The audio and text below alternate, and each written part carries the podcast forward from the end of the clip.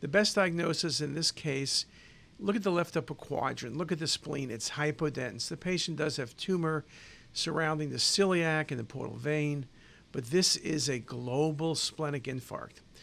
It's not uncommon to see splenic infarcts. Most of them are very focal. Occasionally, when there's occlusion of the splenic artery and it's acute, you can see a global infarct.